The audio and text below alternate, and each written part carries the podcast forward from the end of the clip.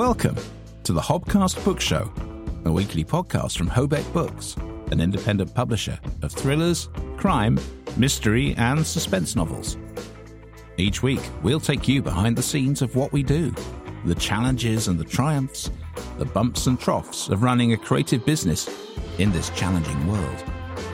We'll hear from the people who make this possible, the authors, the cover designers, and editors. And we'll have expert insights from our guest star interviews.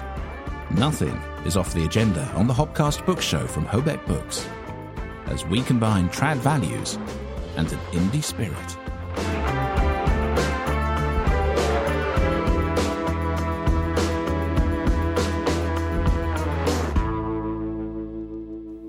Hello. and welcome to the Hobcast Book Show, episode number 144.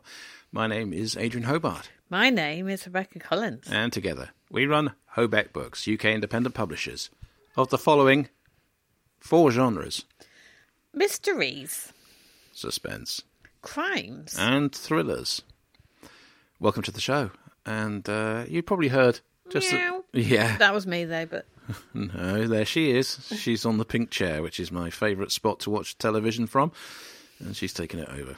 Anyway, that's Aki the cat, of course, the Hobeck cat. Welcome to the show, and our guest this week is Geoff Major. Now, we had expected to have JD Kirk on the programme, but uh, Barry Hutchison, aka JD Kirk, uh, can, uh, had COVID he did. and lost his voice this week. Yeah, he said it wasn't really a good idea to do a podcast. So So, at some point in the near future, we will have JD Kirk on the programme. we're wait- waiting to hear, but I think he's been poorly. So Yeah, well, it's it's a lot of it about, and I actually I had my um, my COVID jab at the beginning of the week, you did. and uh, yeah, I mean it was sort of they told me that it, I've got the Moderna, Moderna.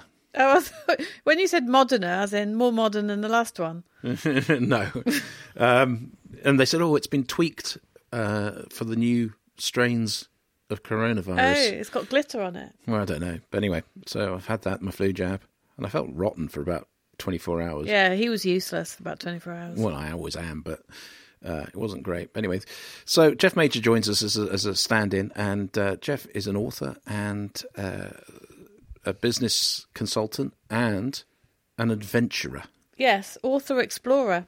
Absolutely. So uh, it's it's a terrific um, interview, and uh, thanks for Geoff for stepping in uh, at the last minute, very last minute, in fact. And um, you put an appeal out for, for potential guests, and up he popped. He was the first pop. Yes, we had quite a few people pop up, and we've got quite a lot of um, guest schedule into 2024 now, which is fantastic. Yeah, it's great. Makes my job easier. Absolutely. Speak to Geoff uh, very soon because I think news is a little thin this week as it's Frankfurt Book Fair. Yes. The Book Mess.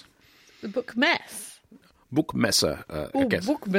Right, yeah. So Frankfurt Book Fair took place in Frankfurt, believe it or not, um, last week. I've seen lots of photos of the Frankfurt Book Fair. Our friend the Pineapple Man was at the Frankfurt Oh, Book Fair. Pineapple Man. Great, great guy. Pineapple Man.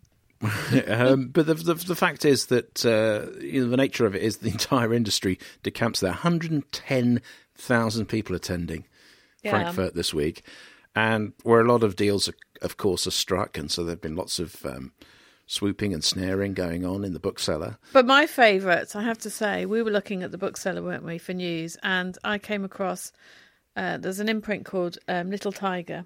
Yes. Little Tiger pounces instead of snares, swoops. Yeah, that's like Khaki Cat pouncing on on a unsuspecting mouse. Yes. So little sort of really to get our teeth into news wise, but one thing that I just have picked up, um, and I went to the Alliance of Independent Authors, or actually uh, self publishing advice.org is their sort of news arm. And um, there's a survey that's come out from an, a Nordic audiobook platform called BookBeat, and they've issued its late, their latest annual insights into the state of audiobooks. Okay. And um, this is picked up by uh, Dan Holloway, who is the regular sort of editor of news for ALLi. And uh, the couple of little tidbits that they provide are interesting. 30% of all audiobook listening is at a slightly sped up rate. So, No. yeah. Could you do that? Yeah, oh yeah, yeah, yeah, yeah. absolutely. On Audible, you can you can go I can't several times believe that. Yeah. So Which kind of people listen to the Smurfs reading their books. well, uh, possibly not as fast as that, but I, I tell you what we'll do just to illustrate what that sounds like. We'll get we'll get one of my performances up in a minute, and we'll just speed it up and I gradually. can't wait to hear that. All right, we'll do that in a second. I'll, I'll, I'll dig that out. And then um, people tend to listen to audiobooks before the working day begins and Doesn't late at night. me. Yeah, I mean it's like when you read a book, isn't it? You you might start off when you wake up, have a little read before you get up, and certainly before you go to sleep. Yeah. But, um, you know, from my perspective as a narrator, uh, it As a narrator, exactly it annoys me because, well, you look, people want to do what they do, and you know, it's not up to me. But the point is that when I am narrating, I'm doing it at a certain pace to suit the the storytelling. this is why I'm surprised by you telling me this because I'm I am a listener to audiobooks and I enjoy the pace that the narrator has chosen. You, know, you get into the Mm. It's- flow and the story. I It's part of the it's part of the art. It is. It's part of the experience. And I know we're all busy and time is precious, but still I can't I can't imagine thinking, Oh, I've only got a certain amount of time. Let's speed this up. Okay, so here's some of Waking the Tiger by Mark Wightman, which I've got on Audible, which I narrate. Hang on. why he had needed to speak to them first before attending to the body of the dead woman. Betancourt groaned inwardly at the mention of the name. Napier and Campbell. Okay, so that's normal speed. Yeah.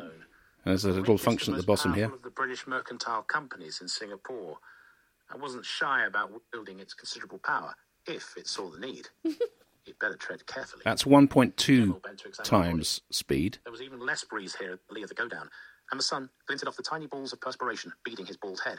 This sun, Europeans. That's one and a half times faster. You sound like you're running. Hearing Betancourt's thoughts, Gemmell produced a bright red handkerchief from the pocket of his jacket, and with an exaggerated flourish, mopped away the moisture. His lips moved soundlessly as he continued his examination. Finally, he nodded to himself in apparent satisfaction, made a note in a small embossed leather notebook. Right, that's two That times. that is fantastic. Who'd want to listen to that?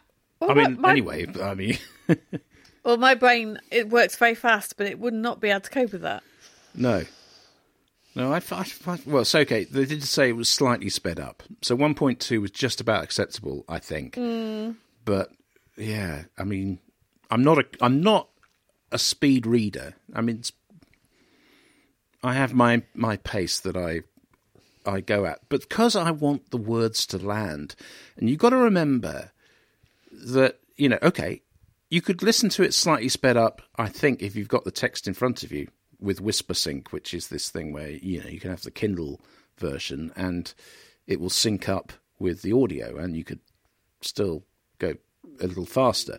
But when you've got the words in front of you, the words, you know, the voice doesn't have to carry as much of the information, if you like. Yeah. But when you're when you're delivering words, um, you have to do it at a pace people can absorb, but also enjoy, and let the words sink in.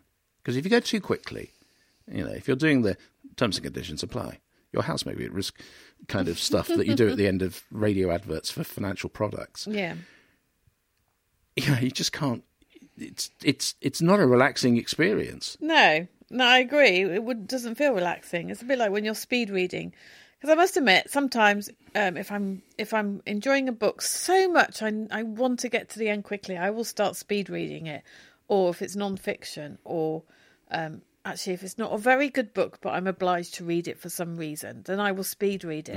But it's not because I enjoy that. It's there's there's either there's either a, a, a reason I need to get to the end, or I'm actually not enjoying it and I want to move on to a better book. So if you're enjoying an audio book, I can't imagine why you would do that. No, no, indeed. Now, I was looking for another thing that I looked out, and unfortunately, I think I've run out of space for, for, for putting stuff on my homepage on my phone. So I'm going to have to go back to the bookseller and try and dig out the story. I don't know if you recall what we were going to talk about, but um, uh, it's um, it's it's a pain when I when I lose something like that. Um, oh yes, that's right. Harper Fiction. Harper fiction, yes. have launched a new crime imprint. So Hobeck now is another rival. Oh! What, Called- what's it called? Hemlock Press. A hemlock press. So hemlock is what you make marijuana out of, isn't it? Uh, yeah, I guess so. Um, yeah, well, I mean, hemlock.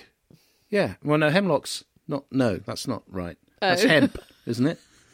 Yes, hemp. Hemlock.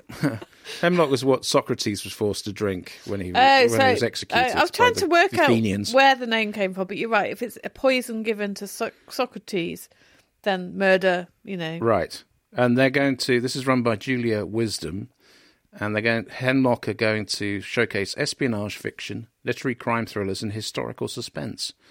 And indeed, their logo uh, was unveiled at the Frankfurt Book Fair.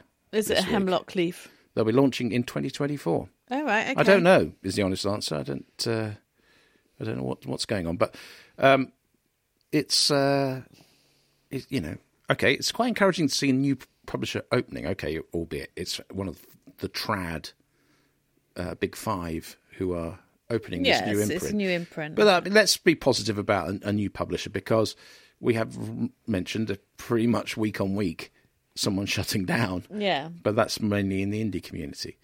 So uh, you know that's I- good. Well, I think it proves that there is still a demand by readers for this sort Hmm. of fiction. There is, you know, the market's still very vibrant. Yeah, and obviously they're going to the, the literary end, so they're looking, Yeah. you know, and that, that's that's good. I No, mean, I know, think it is good. Yeah. definitely.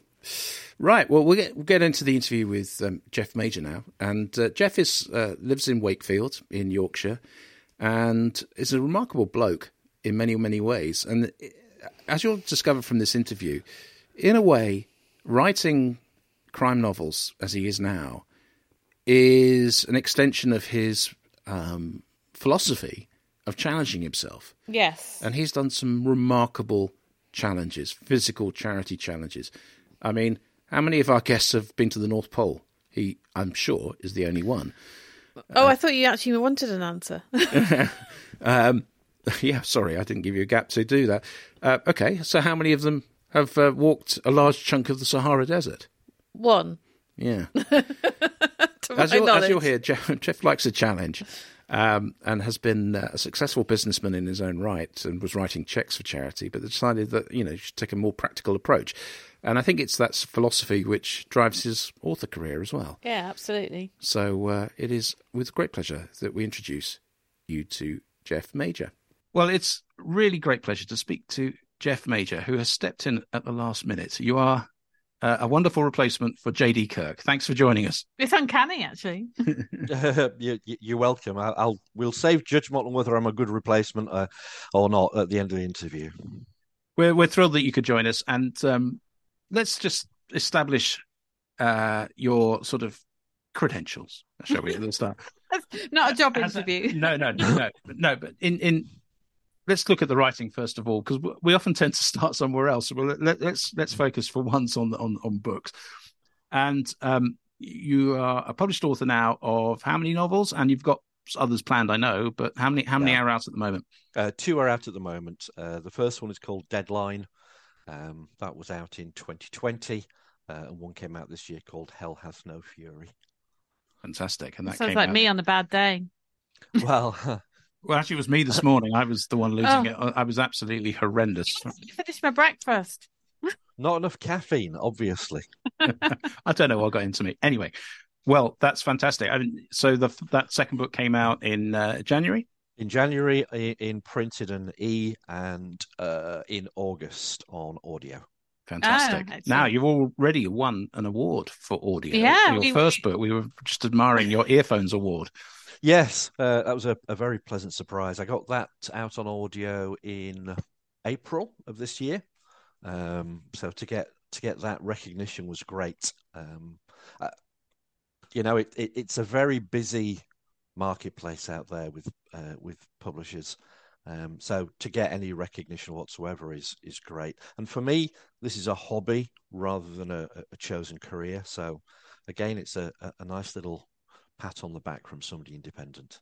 Absolutely, yeah. No, that's uh, AudioFile magazine uh, offering the Earphones Awards, and now that I'm aware of it, I'm going to be banging Yeah, in as many productions as possible. we thought, we thought, you know, we, we make audio books. Why haven't we won one yet? because we haven't submitted it. So we've got to get on to that. So thank you for, for if nothing else, thank you for that tip. But um, welcome to the show. And and why crime? Why did you pick that as a genre to make your your literary debut? Um, I, I think it probably just came out of. I, I tend to think in pictures, and twenty plus years ago, as I was t- taking the uh, the girls to school, an idea, a picture popped into my head, and it, it just developed from there. Um, I'd always read John Grisham. Um, I'd, I'd morphed across to David Baldacci for the Camel Club, um, the Jeffrey Deaver stuff, especially Lincoln Rhyme. Um, so I, I, think I had a natural bias towards that way of thinking in, fiction, not in life, clearly. Um, but I didn't have the time, I didn't have the maturity, um, and I probably didn't have the patience to to start to write it. I, I, still do have those first three chapters I ever wrote back in 19, 99 or whenever the heck it was. Um, and you know, there's, there's a couple of bits in there that carried all the way through to, to 20 years later. Um, and then once I'd started on that route, uh, I, have got another seven in here. Um, plus an eighth, which has got nothing to do with crime, but I have promised my mother that I'll write a particular book. Um, it, it, it isn't about her at all. It's the character is not based on my mother whatsoever. Honest, um, but yeah, I'd like to make that slight diversion as well at some point. Um, what genre is that? Can we ask? um, a little bit of a little bit of travel fiction. Um, so it's um, my mum has a number of nicknames. Um, Griselda Postlethwaite is one of them. Um, so it's going to be about a lady called Griselda Postlethwaite. Um, or there's another one she's got. I forget the forename, but something Higginbottom. Um, and it's about her and how her grandchildren know she's unable to travel, so they bring the world to her, and it opens up mm. her horizons. Um, but I, I, every time I keep thinking of doing that, I think, ah, yeah, but I've got this other story I will really, really, really want to do right now. Um, but my mum's 92, so if I want to write it and let her see it, um, I really ought to get a move on with that one. Well, I think a lot of writers feel that though, don't they? They had the, the ideas are coming faster than they can actually put them Absolutely. down. You have that too, don't you? and because it's a hobby, excuse me, both books have taken from the the moment I've sat down to start to plot out what I think it's going to be to it actually being published is two years. Mm. Um, I, yeah. I squeeze time in uh, early on a weekend. So I might be up at half six and I might sit in front of the laptop for a few hours while my wife still uh, has a bit of a snooze. um, I've taken days off work. I'm self employed. Excuse me. Um, so I, have made that trade off sometimes because it's the only opportunity I get. And going back to what you were saying, Rebecca, there's so much stuff in there that's waiting to pour out. um, sometimes you just got to do it. Otherwise, it, it, it becomes a frustration. I think for sure, and it it's one of those. Things, I mean, you you you enjoy a challenge, um, which we'll yeah. talk about in a minute, but uh, in in a wider sense. But when you sat down to start writing that first book um, properly, now you when you had the time, you created the time, the maturity. Um, what surprised you about that challenge? Because in anything in you, I mean, I get the impression that you you have a sort of uh, at least a rough outline of your life plan, judging by the sort of milestones that you put for your book, books and future challenges on your website. You you have it sort of mapped out quite quite carefully. Um, so, what surprised you when you actually started to really commit yourself to that first book? Um, I think a couple of things. First one was um, how it started to flow. Um, I would always go to bed because for about three months I took uh, Wednesdays and Friday offs from working for a client. Um, and whenever I went to bed on the Tuesday night or the Thursday night, I knew what the next two chapters were that I was going to draft. So I was surprised at how easily that started to flow. Um, I was pleasantly surprised at my own ability to go, actually, you know what? That's rubbish. Completely get rid of it, start again. I think if I'd tried to do it 20 years before, I would have ploughed ahead. I would have created something, I would have just thought, you know what, it's bound to be good. Um, so th- those are the two things I think that that really spring to mind with that first one. So that's the maturity, isn't it? You're talking about. I think it's, it's... yeah, it's um, the the ability. I mean, even with the second one, um, I'd probably written eighty out of the ninety odd chapters, but I just couldn't get through those last ten or fifteen chapters. And again, I think part of the maturity for that one was just going, do you know what? Stop trying to make it fit.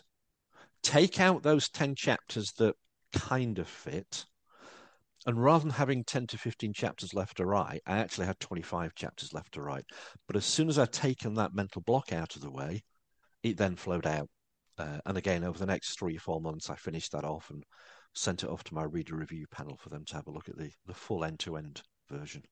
Fantastic. And in terms of editing, do you, do you go, do you have a professional editor for that as well? Um, one of the lessons I learned with the first book was um, and this is perhaps a, a slight lack of maturity. Uh, the way I'd formatted it in uh, Microsoft Word uh, is the way I liked it. I, I, could read it, I could I could pull pieces apart, etc. Um, I used a copywriter to go through and make sure that uh, there were no obvious gaffes in there. Uh, and she did a great job in terms of going, ah, but you said that there, but what about here and then such and such. But when it went off to um, Grosvenor House, which is the the publishing house that I'm using, um, they said to me, "Oh, actually, it's an unusual format. Are you sure you want to go with that? We can put it in the right format for you for X pounds." Uh, at that ah. time, I thought, nah, come on, you're just looking to get some money out of me. But looking back at the format when it first went out, it was shocking. and, and, and, and, I have subsequently spent X amount of pounds with a brilliant editor that they use. Um, the lady, I think, is is retired, uh, an ex publisher's editor. Uh, and it, when it came back, it was brilliant. And I think we changed eight words, and with her formatting, we reduced it by 47 pages. Wow. Um, and, and okay. it looked like a book. It looked like a book. Mm. Um, so that that was a lesson learned on that one. Um, I, I used the same lady for the second one. Um, and again, paid the extra X amount of pounds. And it just takes the weight off my mind because um, I'm often told uh, I abuse semicolons. um, so it, it it's great for me just to go look. I just want to get the ideas out there. I want to mm. craft them. I want to get it to a reader review panel. I for for each book I've had six or seven friends who've gone. I'll read it. I'll give you some feedback. Um, and when it comes back from then, I can then just send it off to the publisher and say, right, you do what you need to do to take out the excessive semicolons, format it correctly, and just point out. I think in the last one there were three things, three questions the editor had, which is, did you really mean that, or did you mean such and such? Um, and that wonderful peace of mind because um, because I'm self-employed, because I've been very fortunate. Uh, I've had work most of the time in the last 22 years. Um, the one thing I am is time poor, for sure. So uh, I have uh, some friends who are authors. Um, Kat Yaff is a very good oh, friend. we know Cat, yeah. Yeah, I've known Cat since uh, 2012. I think she and I started talking about the adventure stuff um, when she was doing social media. Um, and I know Kat does an awful lot of her own stuff. She mm. has the time, she has the skill set. Um, undoubtedly, when one of her books goes out, she's also got more margin to play with because she's mm. done an awful lot of the uh, the heavy lifting. Whereas when one of mine goes out with, uh, and listening to the uh, the podcast from yesterday, I think it was, um, margins on on paper based ones are, no pun intended, paper thin. Mm. And if mm. you go to Amazon and they load their forty percent on top, then you're either priced out of the market or you're not making a penny. Um, certainly in terms of the volumes that people like myself will produce.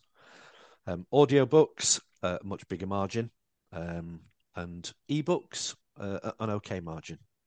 Um, so thank you, uh, users of Audible and, and uh, hmm. Kindle readers. I love you so much. Um, yeah. But I'm, I, I am a tactile person. I love paperback. I love hardbacks, uh, and I think um, a personal uh, ego thing, perhaps, is I always wanted to be able to look on a shelf in a bookstore and at home and go, that's my book. Yeah. So, Yeah, I think a lot of people feel like that, don't I, they? I think that is true of Um, almost every author. I mean, that is the dream, isn't it? And I, I, I, I share that dream. Personally, I mean, I would love to see my my name on a spine. Well, I, I have a confession. So recently, I I sort of um, I don't know if you can call it wrote, but it's a deck of cards that are um, uh, positive affirmations. It's like a fifty-two deck of cards. I wrote it for a publisher called Summersdale in based in Chichester. And I've been looking every time I go into the bookshop. You know the gifty section they have with Yeah. the, that's where it'll be. And I've been looking because I just want to go. That's fine. It's you know it's um it was already a busy landscape in terms of books. I remember some research, I think it was stateside as opposed to European, but they estimated in Barnes and Noble for every book on that shelf there were 60 books behind it trying to fight for that one spot. When lockdown came, because I started to draft the first uh, book deadline before lockdown, but when I spoke to uh, the wonderful Becky Banning at, at Grosvenor House, she said during lockdown, everybody became an author. So if you think there's the large publishers who are paying to get stuff on shelves, there's people like yourselves, then the indie publishers who are behind that, and then behind that you've got those who are self-publishing, etc. So if that 60 to 1 ratio was correct before lockdown, I could well imagine you're probably fighting 120 to 150 potential books for Mm. that one slot at the moment. No, it doesn't surprise me at But- all. I mean, we're, we're fighting that battle all the time, aren't we? Yeah, yeah. And we get very excited when we get an order through from a bookshop, like, ah, we've made it. So, so l- l- let me just turn the tables here slightly, folks. yes, of Um, course. From your perspective, how do you get yourselves out there? Because you you put a lot of time, a lot of effort, blood, sweat, and tears into what you do, and it must be as busy a marketplace for yourselves as publishers to try and get something out there as it is for us as as authors to get our books on a shelf. Yeah, that's absolutely true. And th- th- there is, it's an increasingly difficult, as you've rightly um, assayed, it is so hard now to get almost any bookshop to, even the indie, independent ones that might have some sort of geographical connection, to Mm. take a, a, a good look because they are swamped with content. Yeah. A- and they're in that position where are they really ready to take a punt? Sometimes they will if they've got a personal relationship with an author or something like that.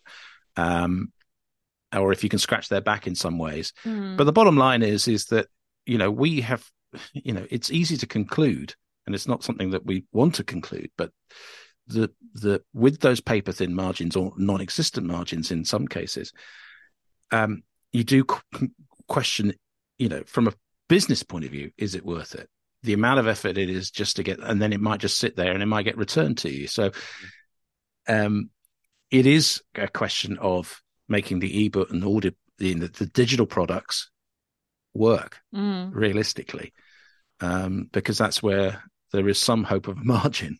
But at Yeah. the moment, in terms of print costs, because until the big publishers actually acknowledge that their costs have gone up too and adjust cover prices accordingly. Uh, and this country, in the UK particularly, because it's not the same- situation in Australia or New Zealand or uh, the United States, where people were prepared to pay more for their books to actually reflect the cost of producing them. The fact is, in this country, they're artificially low cost. Mhm. And The price, you mean? yeah, because those big publishers are prepared because they'll get a, you know, if Tesco order 10,000 copies of a particular book, they're happy to take a small margin on that because they, they know they're not paying the author more than, you know, possibly 100 quid for that order. they're happy to take it. So, Yeah, yeah. um, you know, that's the, that is the issue. And uh, I think, you know, that's something that is very, very hard to come to terms with. You've Well, I was going to say the other thing with those sort of big Tesco orders is they order in the sort of major thousands, and so the unit cost goes right down. They also use Yep. cheaper paper.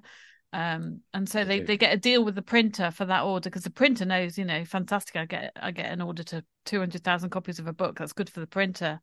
Um, so they could they can afford to do it then, and and they Yeah. know also, like you say, it gets the book out and it gets the book seen. I mean, the, the the problem is is that in the last two years, certainly the last two years, probably even in the last year, the fact is that print on demand as a concept, a business concept, is borderline dead. Yes, you can satisfy the orders of your mates, but you it's very hard to do it as a commercial proposition now because it's doubled some in some you know the cost of a book to print is, is double, and no one's shifting their margins in terms of the retail discount. Yeah. you know, Yeah, yeah. you know, quite understandably. I mean, it, it, going back to the um, the behemoth of, of Amazon, um, they have got such a choice to go out to the market and say, well, actually, we're not going to take yours if you're going to try and screw us on price. Um, the the unit cost of production uh, absolutely is is uh, a massive factor. I, I would imagine um, if one of the major publishers ever took one of my books, they could probably get that 450 page book printed for a couple of quid tops, given the economies of scale. Um, for me, um, given the I think it's the third rise in paper prices in the last 18 months. Um, it probably costs me seven pounds to get a, a single paperback print on Mm. demand. Where you get Amazon adding theirs on top, and you, you might as well just forget any kind of margin. Um, and then, obviously, as a self-publisher, they'll they'll uh, they'll charge me to list the book. Um, so if I want to get paperback and hardback listed, there's a, an additional charge on top of that from from Amazon. Uh, au- audiobook, really interesting avenue, um, albeit I, I guess there's a barrier to entry for some people because they aren't necessarily cheap. Um, I went out and I had six different audiobook production companies send me samples through, send me quotes through, um, and personal experience. This may not be reflective of of uh, the industry, obviously, but personal experience. The difference in price makes a difference in the quality of narrator. Um, and I, I, again, as a, a consumer of um, audiobooks, I, I used to drive 20, 30 hours a week sometimes uh, to get to and from clients. So I would always have an audiobook. Um, Mhm. if you don't have the right narrator or you don't click with that narrator, it doesn't matter how good that book is, that voice can kill that book. Uh, and I'm I'm chuffed with a lady Ruth Redman. Is a lady that's read both of mine. Um, she, I I just love it. Just love it. Mm. No, it's interesting, isn't it? I I think a lot of um independent authors they they they think, well, I've got to do it cheaply because um I just want it out in audio, and yeah, the the the the, difference, or they might start thinking about using AI as well as a Mm. option, which will be very cheap. But will people want to listen It, to it? but that's it. The AI costs are not cheap because Are they? No, I Oh. mean I've looked at one or two providers that are are going down that route, and you're still paying. Um, so this is a non-human. Uh, uh, you know, it, it comes through a lot quicker, obviously, if you do it through AI, but you haven't got the human interpretation, which is really what you're paying for. Yeah. Um, you know, voice quality is all very well, and production quality is very well, but actually, it's somebody taking that text and elevating it, and uh, that's not going to happen with AI terribly effectively, especially in fiction. I think with non-fiction, it, you know, it, there's a, that's a stronger proposition. But they're charging 120 pounds per finished hour, Oh, okay, so that's just as much as Which- the narrator then. right? Which you know is uh, a bit less than I would charge, but for a mate uh, at a mate's rate. Uh, but I have done it for less than that for big companies because you know you want to get in there and get the regular work. Um, so it's not going to. I mean, that's actually quite encouraging at the moment. But once somebody gets, you know, a s- sort of sweatshop version of an AI doing it, then that could change the market completely. Well, the, the the pace that AI is growing in intelligence, then um, I would imagine inflection of tone is probably only about four or five years away. Mm, Um, no, I think so. I, I think it's fairly close now, to be honest. But I think it's that thing of so when you get to that when that gets to that point, people are still going to pay a premium for a Stephen Fry read audiobook. But then the AI can do it in the voice of Stephen Fry by then. Sure. maybe. I mean, AI in itself is a, a, a whole a whole minefield, isn't it? Because it, uh, uh, it's perhaps an inappropriate um, comparison, but I think of AI now as how people must have thought about splitting the atom back in the 30s and 40s and 50s, etc. Because there is potential for great benefit for the whole world, but there is potential for great evil for the whole world as well. So mm-hmm. very interesting. There was a, a, a Sky Australia documentary um, a few months ago, uh, and one of the guys went out and did some interviews with people who were heavily into AI, and some of the stuff that that they talk about is, and some of the stuff they demonstrated uh, is is truly scary. Um, yeah. To, I mean, I, I, I, Terminator stuff. well, absolutely, and, and, I was I was in the WH Smiths um, the other day, and you know, one of the sort of motorway ones, scanning the the popular titles that are in there, sort of outside the Richard and Judy book club bit, and um, one of them was, you know, AI, the last invention of humans. Um, Good title. And it basically, yeah, it, you know, and I sort of read the back blurb, and it was exactly that. You know, we've we've just made ourselves redundant and um, and obsolete and probably extinct. Thanks very much for that. but, but that's but that that is that is yeah, that is the conundrum. And of course, Stephen Hawking, before he died, was saying exactly that. Um, and and there's someone who can really look into the future and as well as the the, the past. So who knows? Anyway, we'll we'll move on from there and and so we're talking about challenges, and we ought to really spell out what we mean because um, you have on your website and you've you you have achieved amazing things, taking on. You've travelled. Yes, really tough physical challenges in charity, and and so what was the motivation to, to start that process? Because you talk about, you know, you'd written the checks, um, but you wanted to do something more practical. Um, it was probably a, a culmination of things. Um, 2009 was my annus horribilis for a number of reasons. Um, and when it got towards the end of that, I thought, you know what, 2010, I just want to go somewhere nice and warm. I don't want to be here in the winter. I want to do something. Um, but I didn't want to sit on a beach by myself, looking around, going, "Hey, this is lovely." Um, is hello? Any, okay, there's a weird guy sat on the beach talking to himself. So I thought I'd do a, uh, some surfing on the net.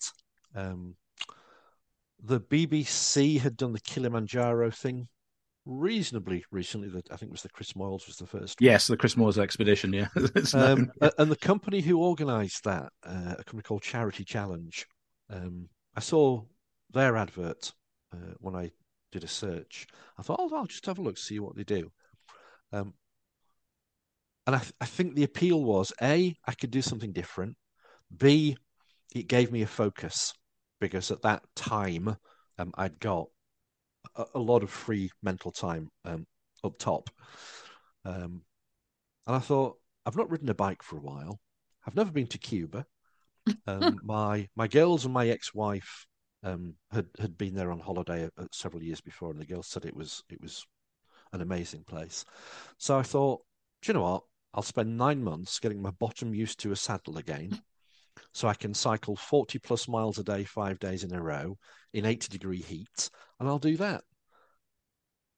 And I loved the training, I loved the build up to it. Um, Cuba was an amazing place. It, it still is. We we, um, we, were very fortunate to go on holiday there this year as well. Uh, and by chance, we went back to the same resort where we started the bike ride 12 years ago.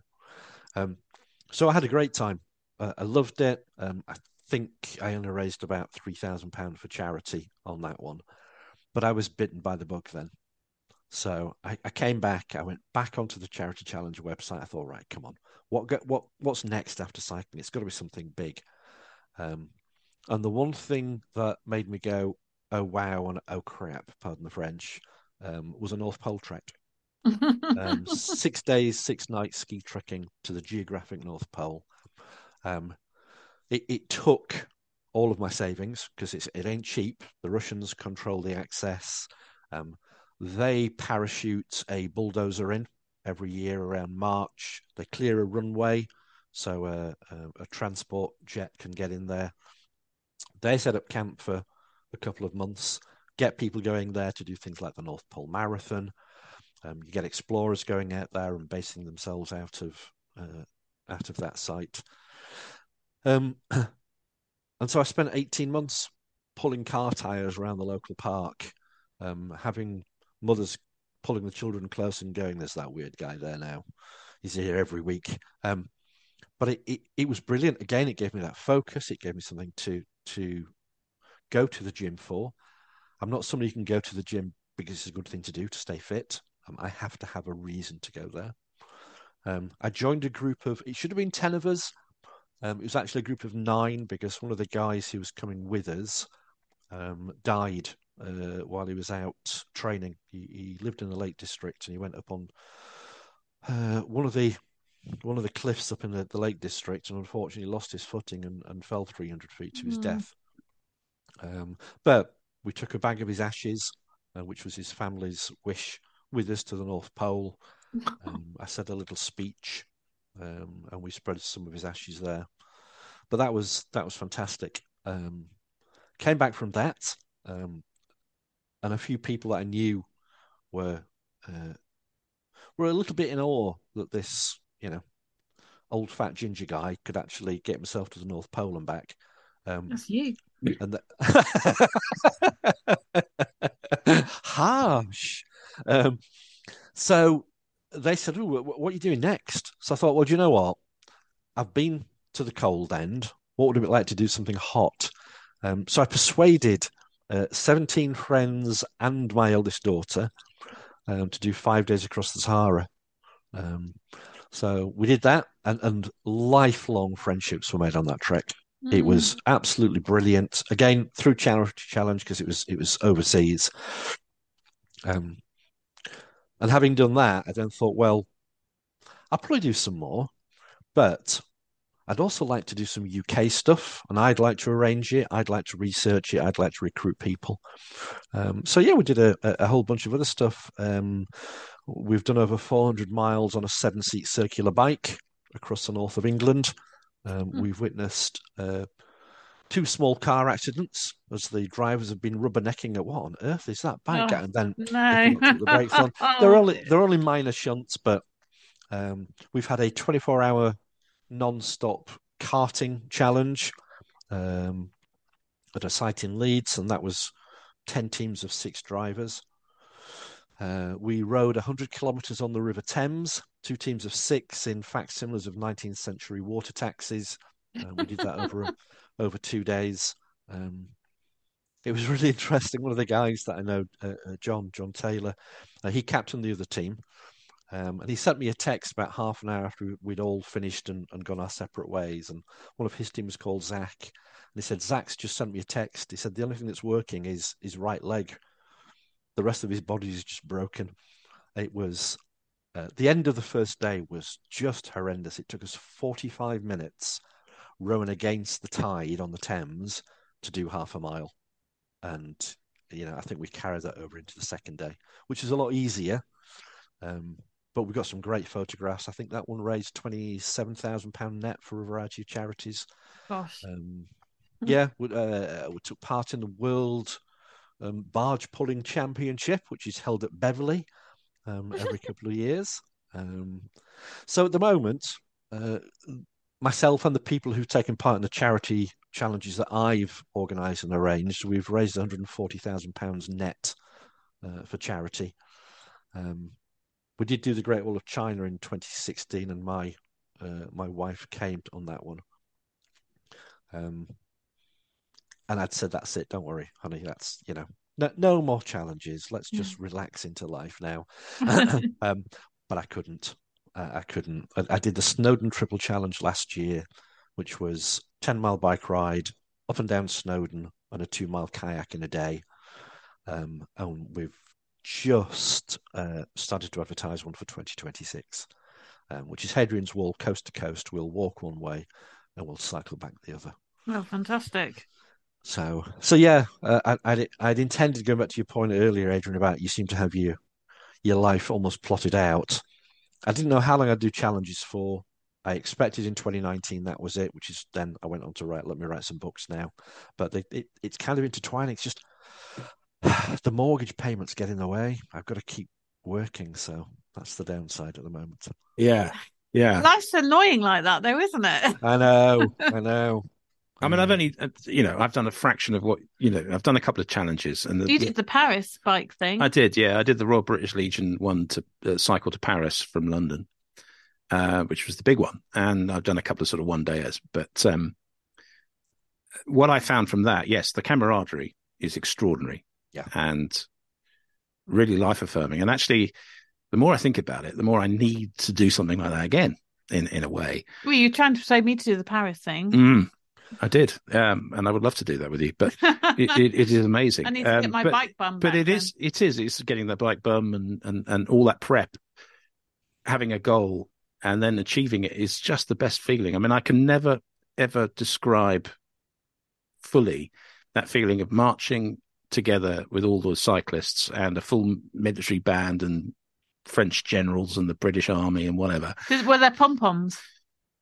No, not pom poms. No, no. I mean, it was it was a it was a no. It was a formal ceremony at the Arc de Triomphe in front of the. Uh, the Military band, I, I imagine pom poms. oh no, no, no, no, no, no, no. I mean, no. Um, in front of the unknown soldier, flame. You know, the eternal flame. And that was the one of them. And singing the Marseillaise was just the most extraordinary sensation.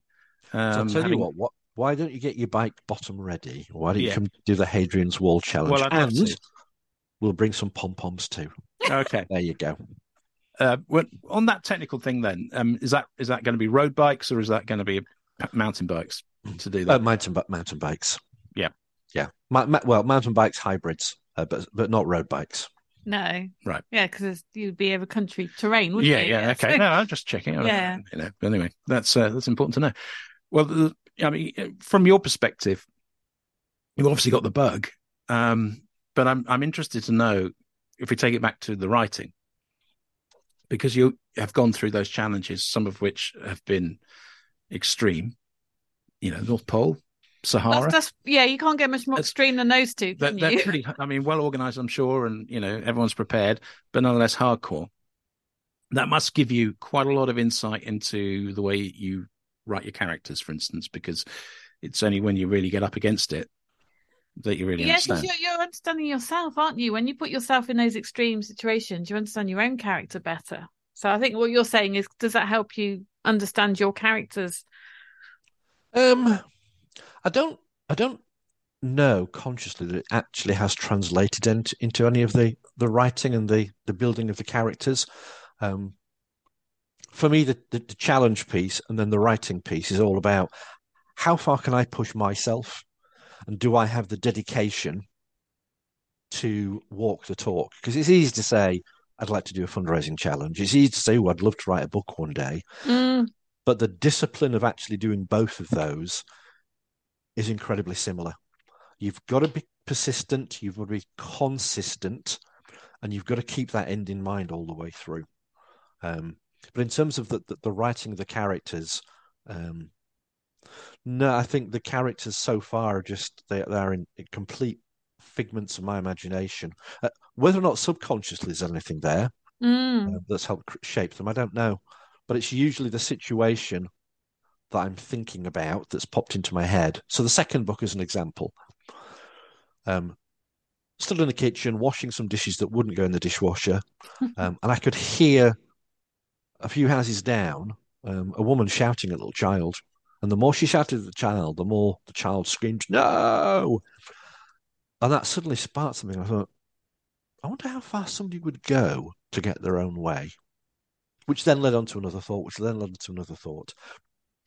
And it was that situation which then created the um, the, the landscape for the plot. Um, I don't think I can associate. I hope I can't associate with with uh, any of those characters.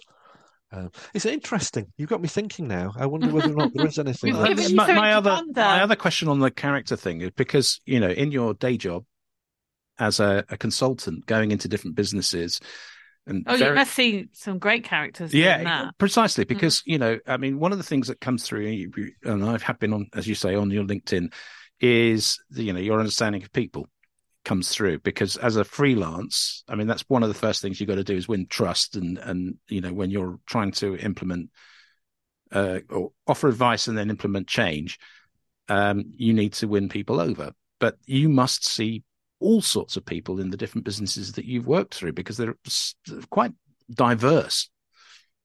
Uh, yes, yeah. Um, I again, I don't think any of the, I don't think any of the character personas have reflected any of those people. It certainly added a richness to my understanding of how some people operate. Mm. Um, and, and, there might there might be a hybrid of one or two characters where I've I've taken people's names and thought, right, I'd, yeah, let's put you in this book and let's kill you off.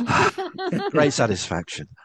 Um, but I, I am also at the point now where I've got people saying, "Well, I've been your next book. Can I? Can I? I yeah, they love it. Me. They can do. You're going to um, get a lot of that. Yeah, I think uh, in in in the third one, which is about a third of the way through at the moment.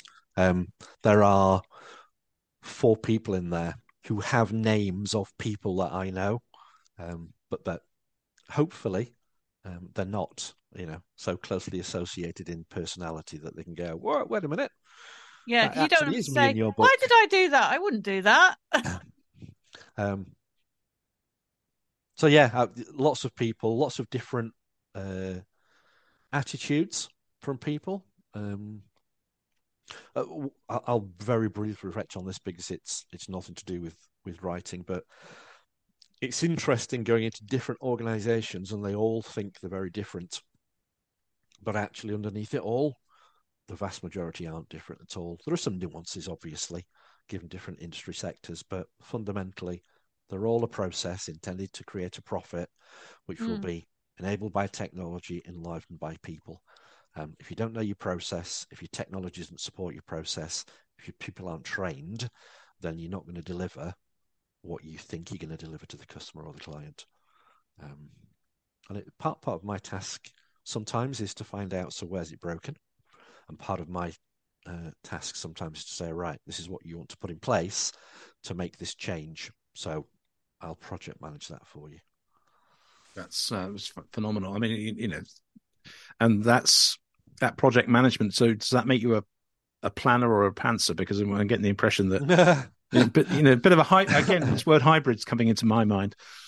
Yeah, a, a, bit of a hybrid when it comes to writing. Um, I, I, do get to a point where um, I, I, do try and plot out how I think it's going to go chapter by chapter, but it, it changes so often and so much. Um, I was just th- reflecting then as well on your on your point earlier, Adrian, which was how I've planned my life out. Um, I don't. I've certainly planned the books out because I think it's going to take me two years to write each one. So I'll just say every two years, here's a new book, and this is a sequence I'd like to do it in. Um, but other than that, again, in my life, my wife would probably say, well, sometimes you like to make a list and you like to really detail and plan. and other times you just go, ah, what the hell? Why don't we? Um, but doesn't that make a good project manager? A good project manager is somebody who does know how to plan and will put a plan in place, but it can also adapt when things change. I should have you as part of my PR team, shouldn't I? um, yeah, no, it's important to be, to to adapt. Um, uh, uh, you know, the same with the, the writing of the plot. As I go through things, something will suddenly occur in my mind. I think, oh, actually, that opens up that opportunity. So if I turn slightly left there rather than going right, and then I link that back up in X amount of chapters time. That would that would neatly tie together. Yeah, um, it's quite bizarre where and when those things pop into your head. Oh, they're the best moments. Yeah, yeah. They're, they're, I mean, you know, I, I, I, I, I, I sometimes wake up and say, oh, I've had that light bulb moment about whatever thing I'm thinking about, and they are just wonderful feelings, aren't they? Yeah, yeah. It's great to to suddenly think. Do you know what? actually, I didn't know how that was going to weave together, but now I do, and now I love it. Similarly, there are times when I go to bed and as I'm thinking, I think, oh, that'd be a good idea. And then I wake up next morning and I think, what a load of rubbish that was. What on earth made what on earth made you think that was going to be a good idea? Um, but I, I, I love it. I would hate it to be my day job.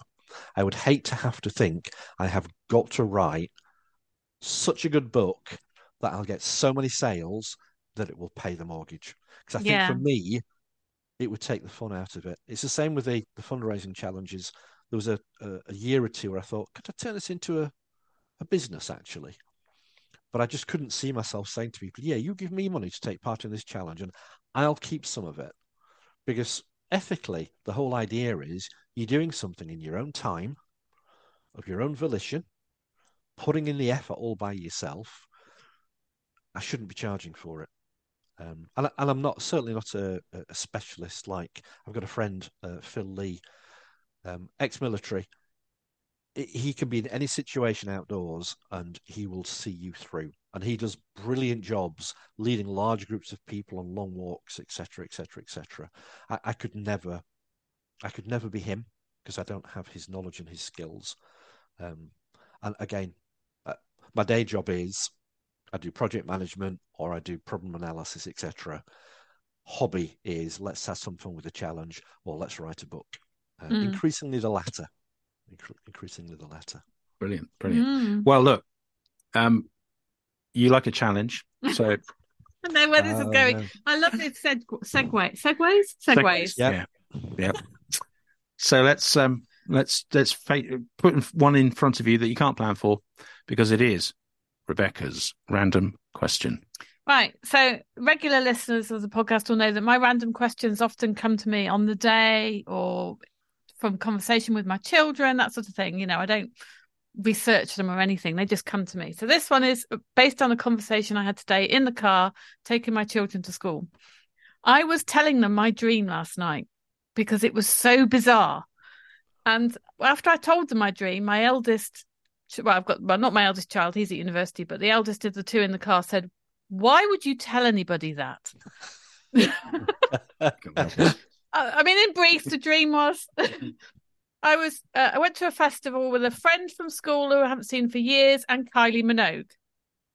And we were having a great time. And I was thinking, gosh, Kylie Minogue, wow, this is amazing. And anyway, there was a bird flying in the sky, and Kylie drew out a gun and she was trying to shoot at this bird, but she couldn't get the gun to go off. And I was screaming, and I said, "No, put the gun away! I don't like guns. Put the gun away!" And Kylie turned to me, and she was furious, and she said, "I'll never be able to join the police unless I practice on birds. So will you stop it?" Where is this going? So is, yeah, I'm okay? really worried. I'm really worried. Do you have vivid dreams? And if so, do you analyze them? Do you think they mean anything? What do you think about these dreams? Uh, do I have vivid dreams? Uh, yes. Um, do I try to analyze them? No. Um, do they mean anything? Uh, they say dreams are, are, are, repressed thoughts or, or other things. Um, no, no. I, I think the, the, the simplest thing for my own sanity um, is probably just to say I don't analyze them. Um, whenever I've mentioned dreams to either my wife or, or either of my girls, whenever they're around, they do tend to look at me to say, "What on earth?" um, my wife says, "Have you eaten cheese before you go to bed?" Yeah, um, with some of the dreams. Um, it's, you know, I don't know if it's a dream sometimes or if it's me in that halfway house between sleeping and being awake. But uh, I mean, the other night, um, and I, I, told my wife the next morning, I said, I don't know where it came from, but I had convinced myself in my head that I wouldn't be able to go to sleep until I'd moved into three different positions. So if I was comfortable, didn't matter how comfortable I was, I needed to move, and then I needed to move again before I'd be able to go to sleep. No idea. Not had cheese, not drunk, not had anything else because I, I, don't take anything else and I, I, rarely drink anyway. But it's it's interesting where some of this stuff comes from. Um, if I were you, I wouldn't go anywhere near Kylie Minogue in the future. Uh, I think there might be a restraining order somewhere in the in the in your future if you do. Um, yeah, very very random. Congratulations. Yeah. That, well, that was... you were talking about the the needing to be in a certain position. I have that every night. I always start on the one side and then I turn to the other. And it's only when my I can feel my mind has started floating. I, I think, right, time to turn over. I turn over to the other side and I fall asleep. Yeah, every no. night, the uh, same. Uh, yeah, I have a three posi- position. No, mine's two. See, prep and right, center, left, back to the right, and then off them I go. Yeah, yeah. No, the, every the, time lay on your right and then turn to your left to go properly to sleep. Absolutely. Um, but this this thing was whenever I whenever I woke up, I was thinking, oh crikey, all right, I've got to get settled to three different positions before I can get back to sleep. And of course, then your mind just starts to talk to itself, which is always frightening at four o'clock because then the lights come on in your head and Yeah. Well, I, I have a mental is. phrase that I always say to myself, um, which is fast delivery outside off stump. Um, for, for, for, for Americans, that's a cricket reference. Um, and I don't know why I say it in my just before I go to sleep, but I do. and I I play a game where I go through the alphabet and um I pick a category, for example, celebrities, and I have to name A, B, C. But if I get a double name like Adam Ant, I get double points. And I very rarely get to the letter E. dear listener, you are still tuned in to the podcast. You haven't gone off into some alternative world. No, no, the- I think the regular listeners will know this is a very, very standard Hobcast book show. Right, okay. Categories. I'll say, oh, I need a category, and you'll say like cricketers or something. And I think, oh, really? I don't know any cricketers. You should learn. Yeah. Cricket's good. I, I, I played cricket only village level, but I played cricket for 15 years. Loved it. Absolutely loved it. We we got to a point, I think, in the peak, we were playing four times a week.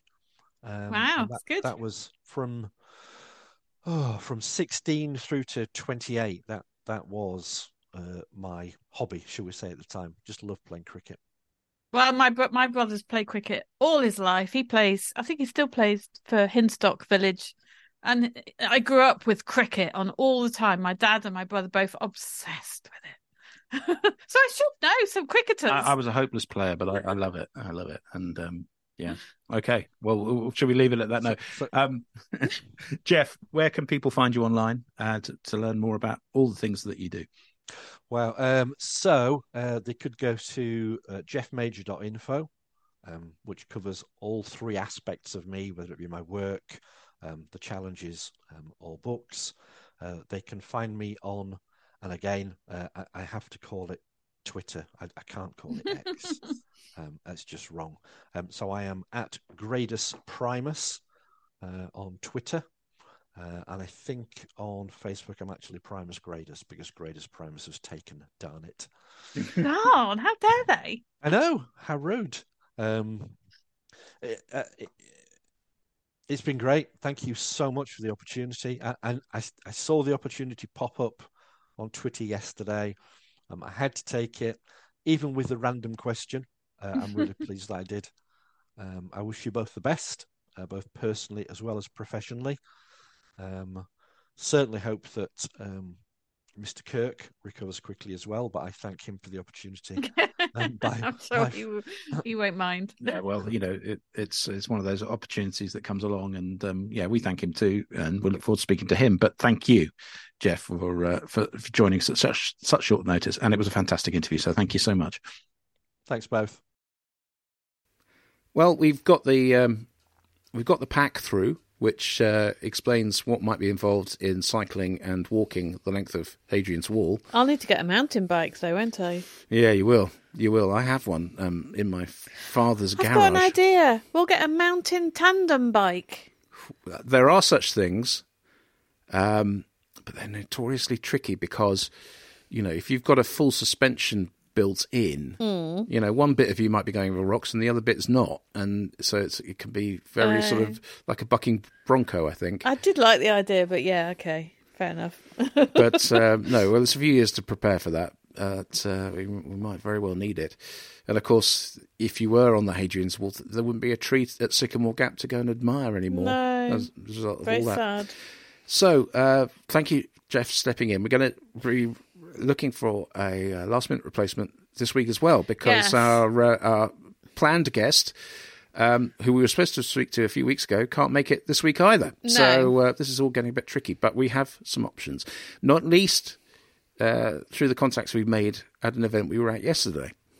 Yes. Uh, so we, we've got Boxing Day syndrome today, haven't we? Which Yeah. is when you're a bit fuzzy-headed, but you're very smiley and happy at the same time. Yeah, we like had a, you are on Boxing Day. we had a wonderful day in Birmingham on Saturday. Uh, we were invited very last minute to Rachel McLean's wedding to um, Sally Brooks. Sally Brooks, and uh, congratulations to them both. It was a, an amazing uh, ceremony It was lovely. with a, a, a drag artist celebrant. It was brilliant, wasn't it? That was I- very funny. very so I had sort of almost tears of laughter and tears of emotion. And um, it's a long time since I've been to a wedding, and I'd forgotten how emotional Mm. they can make you feel. And it, it was, it was truly lovely. And just like the whole day, it's got this sort of glow round it. Yeah, absolutely. I think that's that's a really good way of putting it. And I, you know, we were invited at sort of really quite last minute, sort of week with a week to go. Um, I'm very flattered to be there. Uh, you know, we've known Rachel for a couple of years now, and you're now working alongside her on, on some projects, Yeah. so, which is which is terrific. Uh, very nice to meet Sally and, and her family, and you know uh, there are lots of uh, authors from the Birmingham Authors Group and uh, and associates of, of Rachel's, and we had a great time. And it was nice to sort of share perspectives. I mean, I sort of lost count of the number of people going, "Oh, you're a publisher, you're brave," um, but yeah, yeah, um, and we are. But um, yeah, it was it was a, it was a it was a lovely occasion, and um, I was able to attend because my dad isn't quite yet out of hospital. If you remember last week, I mentioned that he had a major heart operation just over a week ago, um, and he is still being assessed as to when he can come come home. But almost certainly, the beginning of this week, that's where I'm going to be, is nursing him, um, getting him back at home, and and and sort you know making sure he he can cope. Um, so that'll be a large chunk of my focus this week. But uh, it was just lovely to step out of life and into a bubble of love. Yes, it was a bubble, wasn't it? Mm. And just just talk to people. And some people we knew, some people we didn't know, and um, just it was like a day of chatting, and we talked about all sorts of things, didn't we? Mm. Eighties music, books, wine, food, weddings. Well, adult intellectual conversation, which we don't get very oh often. Oh, yeah, we had some quite intellectual conversations. We did, didn't yeah. we? From a, a lovely lady called Jenny from Leicester. Um, you know, we got quite deep into uh, what's been happening with universities and the Mm. BBC and um, politics and. Yeah, institutions and all sorts of But stuff. But I miss that sort of conversation that we just don't have. I mean, you know, you and I, we do sometimes talk about these things, but because we live together and we work together, we don't often just sit and chat about other things. no, that, that was very, ref- very refreshing. And I got you on the dance floor very briefly. Yeah, very extremely briefly. That's for sure. So, um, in fact, next week we have a, a similar situation, um, as we say, with with uh, a, a last minute substitute. So we can't tell you who's coming on, but I'm sure they'll be fabulous. And you know, one of the joys of what we do with this podcast is having conversations with people we've never met before and just exploring what they have to say. And And it's always something different, it's isn't it? always something different. And I'm sure if you're a regular listener to the podcast, that's hopefully what you value because that's what we value in our guests and their um, willingness to to go with the way our brains work uh, in those conversations. Yeah, So- I- think we've been very lucky because you know we, we don't we as we tell them we do some Hmm. preparation, but we don't do much preparation. It's a very sort of um, organic process, isn't it? It is, yeah, and I think that's the the essence of, of the strength of what we do. Um, unfortunately, this week we also didn't get a chance to get down to Bristol because uh, for those in the UK and particularly our uh, Scottish friends and uh, Scottish authors, it's been a hellish. Uh, 48 hours of or 72 hours of weather with Storm Babette sweeping across the UK, and uh, we weren't able to get down to Bristol to um, show moral support to to Brian Price and the launch of his latest book, um, which was most unfortunate. But you know, traveling on Friday was going to be horrendous. Well, I actually I had to school run on Friday morning, and you and I weren't sure what the weather was going to be like, and I set off at the normal time, and I had to drive through four or five um, points of flooding on the road, and my heart was going like like mad. It was really quite stressful, and I was half of me was thinking, do I am I going to get home if it carries on like this? Am I going to be able to get home? It's only a short journey. So yeah, that's at that point when we thought there's no way we're going to drive to Bristol and back. No, no, it would have been hideous. It's, it's never an easy journey But on a Friday anyway. But I've Yeah. seen some photos, and it looks like a really good time was had by all. And Brian has even had his brain churning over book five. Right, isn't that wonderful? He That sent us his sort of initial thoughts, so it's going to be a good one. Mm, absolutely. I've got uh, an audition to do later this afternoon. Um, very kind American author has contacted me to ask if I'm available to narrate. He loves my Churchill voice, believe it or not. And uh, I don't even know if I, I had a Churchill voice. Yes, so you're also working on some. Uh, is it middle grade fiction? Yeah, yeah, and some stuff for Hobeck. Yeah, so, so um, you you've got quite a lot on your plate. I do actually. Yeah, I Not do. to put the pressure on you or anything. Well, but- thanks for that. no, absolutely. Right. Well, thank you for joining us this week. And uh, as I say, we'll have a mystery guest next week. But uh, if you'd like to f- know more about Hobeck and indeed all the other things we do, go to our website, www.hobeck.net, and you'll find the details there. Archpub.net for our Arch Publishing Services arm as well. But uh, it's been a real pleasure to join you again this week. Thank you for your company. My name's Adrian Hobart. My name's Rebecca Collins. And together we'd like to wish you a wonderful and Creative. week. Bye bye. You've been listening to the Hobcast from Hobeck Books with Adrian Hobart and Rebecca Collins. You can find the show notes at our website, www.hobeck.net. You can also use the exclusive Hobcast discount code for any of the products at our Hobeck online store. Just enter the code HOBCAST20 for a 20% discount. Don't forget to subscribe to the Hobcast and feel free to contact us with any feedback. Until next time, remember our motto Trad Values, Indie Spirit.